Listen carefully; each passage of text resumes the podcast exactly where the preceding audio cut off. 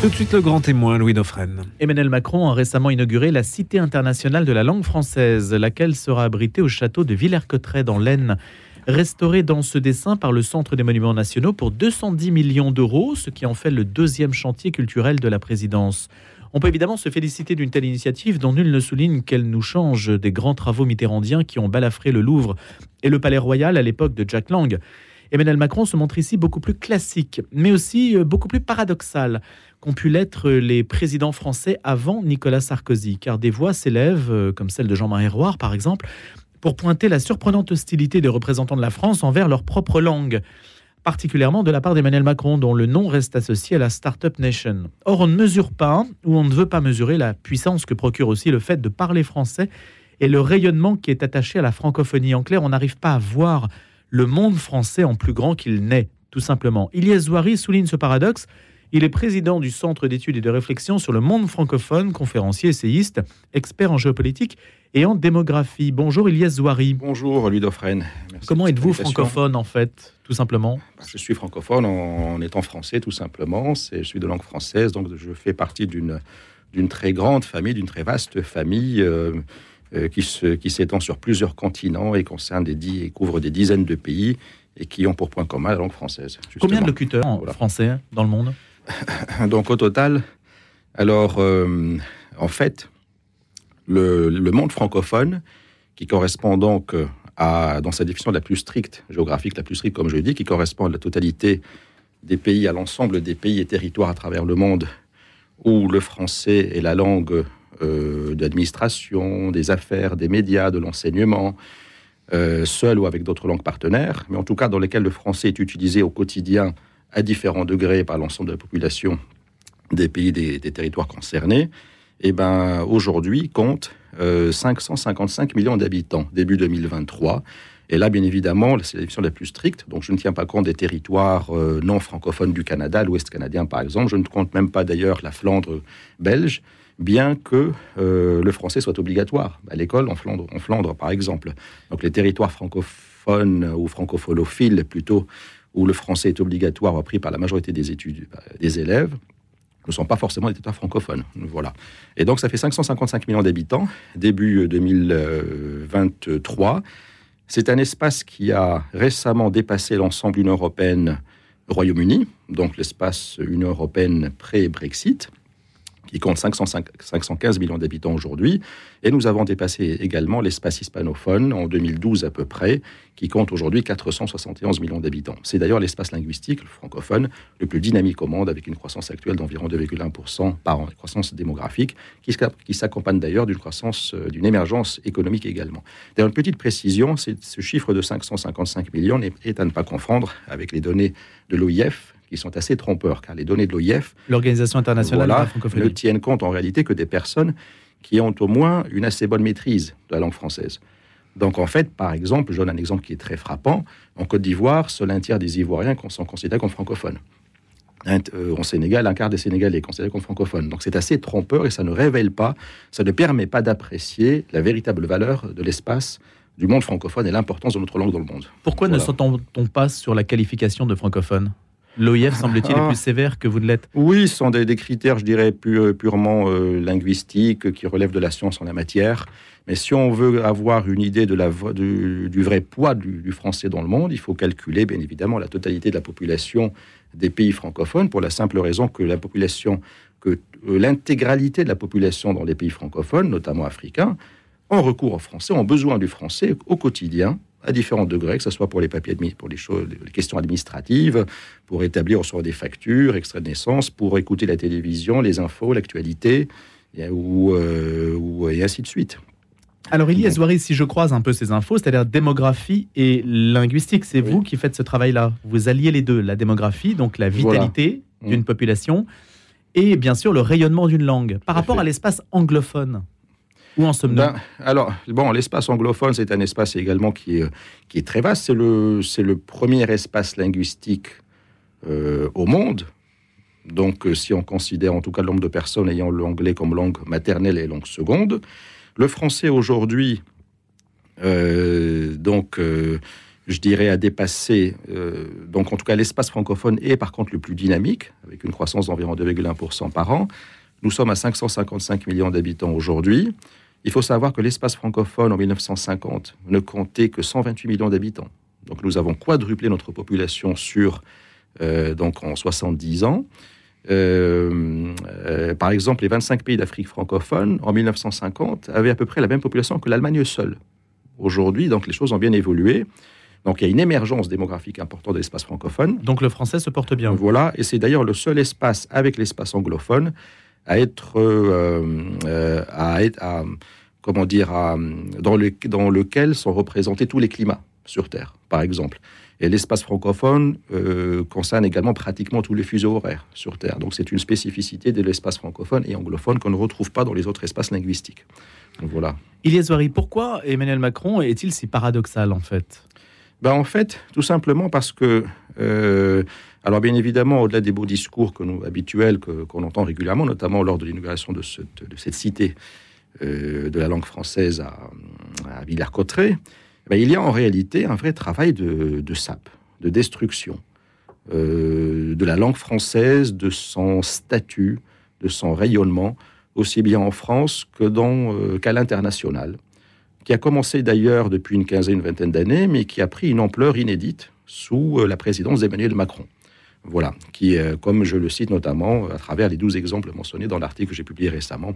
Voilà. Et ça veut dire que donc pourquoi? Parce qu'il parle anglais mieux que les précédents présidents de la bah, République Déjà, premièrement, non, pas forcément. D'ailleurs, euh, euh, d'ailleurs, par, D'ailleurs, il n'a pas, il n'a pas besoin de parler anglais au passage hein, pour avoir plus d'efficacité. Comme je le dis, euh, euh, le fait pour Emmanuel Macron de parler souvent en anglais lors de ses déplacements à l'international ne lui a jamais conféré le moindre avantage par rapport à ses homologues euh, chinois, russes, turcs ou brésiliens qui ne s'expriment que dans leur langue, bien que leur langue n'ait pas un statut de langue internationale.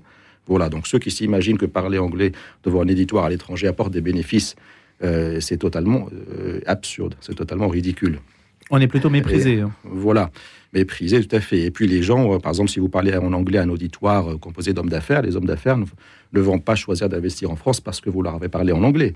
Ils vont tout simplement choisir d'investir en France en fonction des avantages fiscaux et autres que vous leur donnerez. Donc s'imaginer un seul instant que leur parler en anglais va les attirer est totalement absurde. D'ailleurs, France, ça n'a pas de sens. Voilà, d'ailleurs tous les autres chefs d'État de grande puissance économique ou politique internationale non anglophone ne s'expriment que dans leur langue. Et ils rapportent souvent plus de contrats que la France. Voilà. Et euh, donc effectivement, il y a une dérive qui est très importante. Comme je l'ai dit, surtout ce qu'il faut comprendre que les dérives, ça y a ce travail un peu de c'est une politique surprenante d'éradication du français, comme je le cite dans les 12 points. Mais c'est fort, ça, justement, quand vous dites éradication, il faut quand même l'étayer. Tout à fait, d'autant plus surprenant que l'on ne retrouve pas cela, que l'on ne retrouve pas cela dans les autres pays du monde francophone, euh, et surtout pas hors euh, de sa partie, de sa petite partie européenne. Il faut savoir que la partie européenne de l'espace francophone, donc la France et un petit morceau de la Belgique et de la Suisse, et Luxembourg et Monaco, ne représente euh, que 4%, même pas d'ailleurs, un peu moins de 4% de la superficie du monde francophone dans sa définition géographique la plus stricte. Eh bien, ailleurs dans l'espace francophone, au Québec, en Afrique ou ailleurs, le français est respecté, quand des, événements internationaux sont organisés par les pouvoirs publics au Québec, au Sénégal ou ailleurs, eh ben vous avez le français qui est affiché en grand avec des traductions en anglais ou autre langue si nécessaire. Je cite par exemple l'exemple du Forum de la paix organisé à Paris euh, récemment, euh, en 2022 je crois, et euh, co-organisé par l'Élysée, eh ben, le français a été totalement interdit, éradiqué de l'affichage, des pupitres, même des traductions, même les animateurs qui se succédaient sur le plateau donc pour introduire les intervenants parlaient en anglais, et même lorsqu'ils que vous aviez deux animateurs français en même temps, ils se parlaient entre eux en anglais. Et l'interdiction totale du français dans les affichages partout, partout, alors que quand, dans le même temps, lorsque vous avez le Forum de la paix, un événement similaire qui est organisé à Dakar, ou bien d'autres forums du même genre au Québec, eh ben vous avez tout qui est affiché en français, qui est traduit en français avec des traductions en anglais si nécessaire. Donc c'est un phénomène qui ne concerne que la France. On nous fait croire en France que c'est partout ainsi. Non, c'est que la France qui est véritablement, je dirais, malade à ce niveau-là, qui a un problème à ce niveau-là, et qu'on n'observe pas ailleurs dans l'espace francophone. Et c'est d'ailleurs quelque chose qui choque les, francophones qui viennent du reste du monde. Et surtout, c'est une chose qui est très dangereuse pour nos intérêts parce que ça envoie des signaux très négatifs au reste du monde, en leur faisant croire, en leur disant n'apprenez pas le français, c'est très négatif. Et ce je veux dire, ça ne rapporte rien, c'est pas important, c'est une langue qui n'a pas d'importance, et ainsi de suite. Et ça, c'est une chose qui nous affaiblit tous, qui affaiblit la France, parce que la langue, ce sont des débouchés économiques, c'est de l'influence géopolitique, l'influence culturelle, c'est des valeurs, on en reviendra, parce qu'on parle souvent des valeurs liées à la langue française, mais sans être concret en la matière. Et aussi, euh, et en plus, dans un contexte international où le français n'a jamais été autant parlé et appris qu'aujourd'hui, et dans un contexte international où, justement, de nombreuses, de nombreux, de nombreuses puissances à travers le monde prennent courageusement de nombreuses mesures pour interdire ou limiter l'usage de l'anglais. Donc nous sommes totalement à contre-courant, totalement. Mais justement, est-ce que vous, vous n'êtes pas à contre-courant non plus, Ilyes Zouari, quand euh, vous faites cet état des lieux, alors qu'il y a une cité internationale de la langue française qui est censée justement peut-être aller dans le sens que vous décrivez? Oui, alors effectivement, comme j'ai... Euh, euh, alors qu'il y ait une cité, un endroit qui soit consacré aux, chercheurs. Où se tiendra le sommet de la francophonie l'an prochain. qui, euh, Normalement. au passage, on ne parle pas des derniers. Euh, à chaque fois qu'il y a un sommet de la francophonie, on n'en parle pratiquement pas dans nos médias. Et encore moins des jeux de la francophonie qui, ont, qui sont totalement censurés au passage, qui montrent d'ailleurs cette politique de, qui consiste à couper la France de l'espace francophone afin de faire croire aux Français que nous sommes tout seuls, voilà, que la France est un pays faible, que la langue française est une langue qui n'a pas de grande valeur, pas de grande importance, et cela répond aux intérêts de certains milieux, notamment européistes et atlantistes. Et donc, la Cité internationale française, pourquoi pas Un endroit qui est consacré à l'histoire du français, à, de sa naissance, de son apparition, à son expansion internationale, où se rencontreraient chercheurs et citoyens lambda, pourquoi pas Mais le problème, c'est que cet événement, euh, qui avait été promis d'ailleurs, cette inauguration promise par euh, Emmanuel Macron lors de sa campagne en 2017, donc avant de devenir président, et qui lui permettait sans doute de, bah, de, de, s'assurer euh, un certain nombre de voies supplémentaires, notamment dans les milieux culturels, eh ben en fait n'est pas accompagné du tout par une politique en faveur de la langue française. C'est tout le contraire qui se passe. Donc on ne sait pas ce que l'on en fera précisément. oui, en tout cas pour le français, pour revenir aux, euh, aux exemples justement de, de sable du français, les événements internationaux qui sont organisés directement par l'Élysée, organisés ou co-organisés. Je ne parle même pas des événements privés qui aussi, d'ailleurs, devraient être, euh, devraient être soumis à des obligations, comme au Québec ou comme ailleurs dans l'espace francophone. Mais même les événements organisés par l'Élysée éradiquent la langue française. Vous ne voyez aucun mot en langue française. Je parle du sommet pour la forme euh, pour de la paix à Paris, le sommet euh, One, Ocean, Summit. Organisé également par Emmanuel Macron. Aucun mot de français, nulle part, même pas sur les pupitres, les traductions, rien. Le site euh, gouvernemental Make Our Planet Great Again. Voilà, ça c'est une première dans l'histoire de la France et dans l'histoire du monde francophone, qu'un site gouvernemental voulu par le président lui-même n'accorde aucune version en langue française. il aura fallu à peu près huit mois pour daigner en faire une, malgré les nombreuses protestations, alors qu'ils auraient pu le faire en une demi-journée s'il avait voulu. Ça, c'est un exemple très frappant de cette volonté d'éradiquer le français et qui a été confirmé par la suite dans les années suivantes de son, de son, double mandat présidentiel, comme je le dis. On a également le français dans les institutions européennes. La Cour, euh, le parquet européen euh, de justice qui a été créé donc en, 2020, euh, si je me trompe, en octobre 2020. 2021. 2021, pardon, octobre 2021 pareil, qui a décidé de faire de l'anglais sa seule et unique langue de travail, alors qu'un simple claquement de doigts de la France, qui n'est quand même pas n'importe quel membre de l'Union européenne, aurait suffi à empêcher cette dérive anti-française et anti-francophone. On dans la, foulée de cet événement, l'année d'après, la Cour des comptes européenne qui a décidé comme ça, d'un claquement doit de dire euh, on arrête d'utiliser le français et on ne travaillera qu'en anglais, alors que le français n'a jamais entravé le bon fonctionnement de cette institution européenne. Euh, on a un autre exemple, les communications entre l'Union européenne et la France, qui se font de plus en plus en anglais. On reçoit des documents en anglais, on y répond même en anglais, alors qu'il suffirait de mettre aux ordures les documents reçus en anglais en attendant d'en recevoir une version française qui se ferait très rapidement, très facilement, puisque c'est pas le francophone qui manque en Union européenne. Donc, euh, on a l'exemple très frappant encore du même de, de l'intervention de président euh, Lula, qui était un exemple qui est tellement surprenant que j'ai d'ailleurs récemment envoyé la vidéo à pas mal de mes correspondants pour leur montrer que c'était vrai. C'est une vidéo qu'on ne retrouve que sur des sites lusophones, donc portugais en gros, euh, voilà, donc Lula invité à Paris à s'exprimer devant une foule de 20 000 personnes devant la Tour Eiffel euh, en juin dernier, euh, a fait un discours d'environ 5 minutes, un discours qui n'a été traduit qu'en anglais, au pied de la Tour Eiffel en France, uniquement en anglais. Donc quand vous avez les francophones du reste du monde qui viennent et qui voient qu'en France, aucune, plus aucune importance n'est accordée au français, on détruit, on éradique le français, alors de retour dans leur pays, que ces personnes soient des étudiantes qui étudient en France ou des hommes d'affaires qui viennent visiter la France, de retour dans leur pays, ils se disent mais à quoi bon continuer à parler français?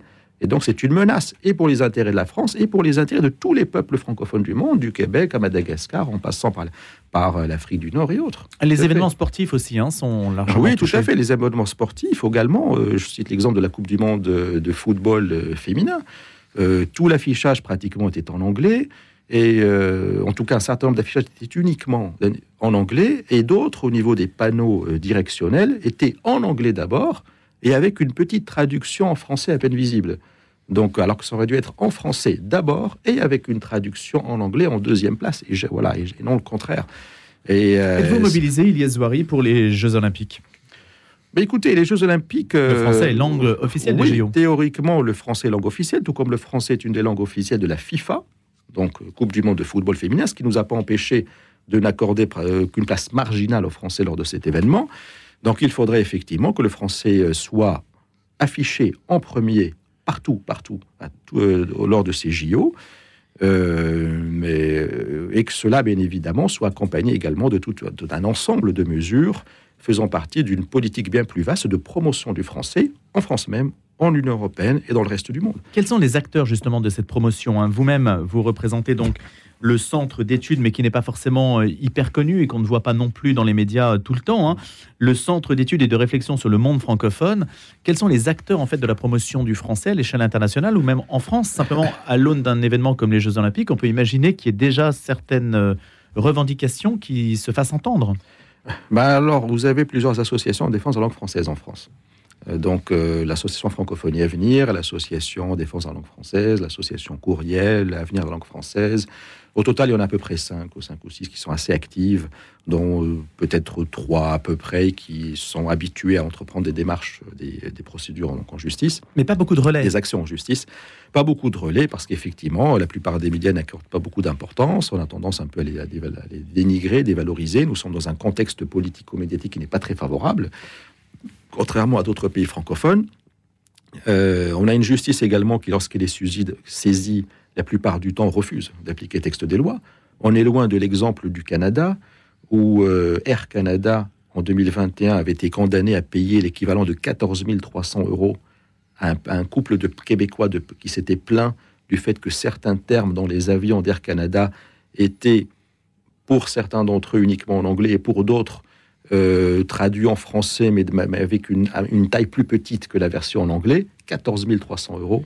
Rendez-vous compte, on est très loin de cet état de droit canadien en France, hélas. Vous avez des, organismes français comme euh, médiatiques à l'étranger, bien évidemment, comme TV5 Monde, etc., ou RFI, qui Et ça coûte beaucoup d'argent quand même, ces médias. Euh, non, pas tant que ça en réalité. C'est un budget, peut-être, c'est pas si énorme que cela en réalité. Enfin, il y a un millefeuille quand même de l'audiovisuel public dont on peut imaginer qu'il coïncide avec une volonté. Alors, vous dites que la volonté est inverse. Mais le problème, comme je le dis dans l'article, c'est qu'il y a un grand décalage entre les médias français destinés à l'international et les médias français destinés à la France, au peuple français. On le voit avec les, les Jeux de la francophonie, qui sont un événement considérable qui est de tous les quatre ans, qui ont eu lieu en juin, juillet dernier à Kinshasa, plus grande ville francophone du monde, devant un stade de 80 000 personnes lors de l'ouverture, qui ont duré dix jours. Tous les médias français destinés à l'étranger RFI, TV5 Monde, France 24 en ont parlé de manière énorme tous les jours et euh, énormément de temps. Et Côté français, rien. Car il y a une volonté claire de couper les Français du monde francophone. Pourquoi? Parce qu'on ne veut pas que les Français. On veut dévaloriser en fait la langue française, la francophonie et donc la France aux yeux de nos compatriotes afin de leur faire accepter l'intégration de l'Union européenne, euh, l'intégration dans l'OTAN, le retour donc total dans l'OTAN opéré sous Sarkozy, afin de diluer, de faire fondre la France. N'oublions pas que le français est d'ailleurs un des éléments les plus importants euh, constitutifs les plus importants de notre identité. D'ailleurs, voilà. Donc, euh, il y a l'espace maritime évidemment français qui nous invite à regarder au-delà de nos frontières. tout à fait. C'est très paradoxal en fait, Ilyes Zouari, parce que vous voyez, rien que pour l'Afrique, Kinshasa, première mm. capitale francophone, euh, première ville francophone du monde, Normalement, euh, le château de Villers-Cotterêts aussi, le mot qui a été prononcé par Emmanuel Macron, me semble-t-il, c'est celui aussi de diversité. C'est l'idée justement, euh, alors il y a le plurilinguisme, le pluralisme, il y a l'idée quand même de s'adresser aussi à des populations en France qui parlent français, mais dont le lien à la France est peut-être mhm. euh, plus distendu. Et, donc la langue peut aussi servir de ciment national. Il y a tout intérêt à aller dans le sens du français. Tout à fait. Puis d'ailleurs, vu qu'il ne reste pas beaucoup de temps, une petite, un point très important sur la valeur du français, l'importance du français pour la France pour tous les pays francophones et pour le reste du monde, c'est que la français, le français, la langue et son, euh, sa progression, son expansion dans le monde, ce sont des débouchés économiques en plus pour nos entreprises. Une langue partagée, parlée par différentes parties à travers le monde, ce sont des, marches, des parts de marché potentiellement en plus. J'ai un exemple très simple. Il y a quatre fois plus, à peu près, proportionnellement, de touristes québécois qu'américains qui viennent visiter la France chaque année et y dépenser. Ça, c'est un exemple très concret de l'importance, de l'impact du lien linguistique sur les questions économiques et les échanges économiques. Donc, euh, d'un point de vue. Une grande puissance comme l'Allemagne, euh, qui n'exporte pas son allemand et est une très grande puissance exportatrice. Oui, il y a différents éléments qui entrent en compte. Mais en tout cas, l'élément linguistique est un élément très important qui apporte un avantage très important, à, condition, bien évidemment, qu'il soit accompagné par d'autres éléments, bien évidemment.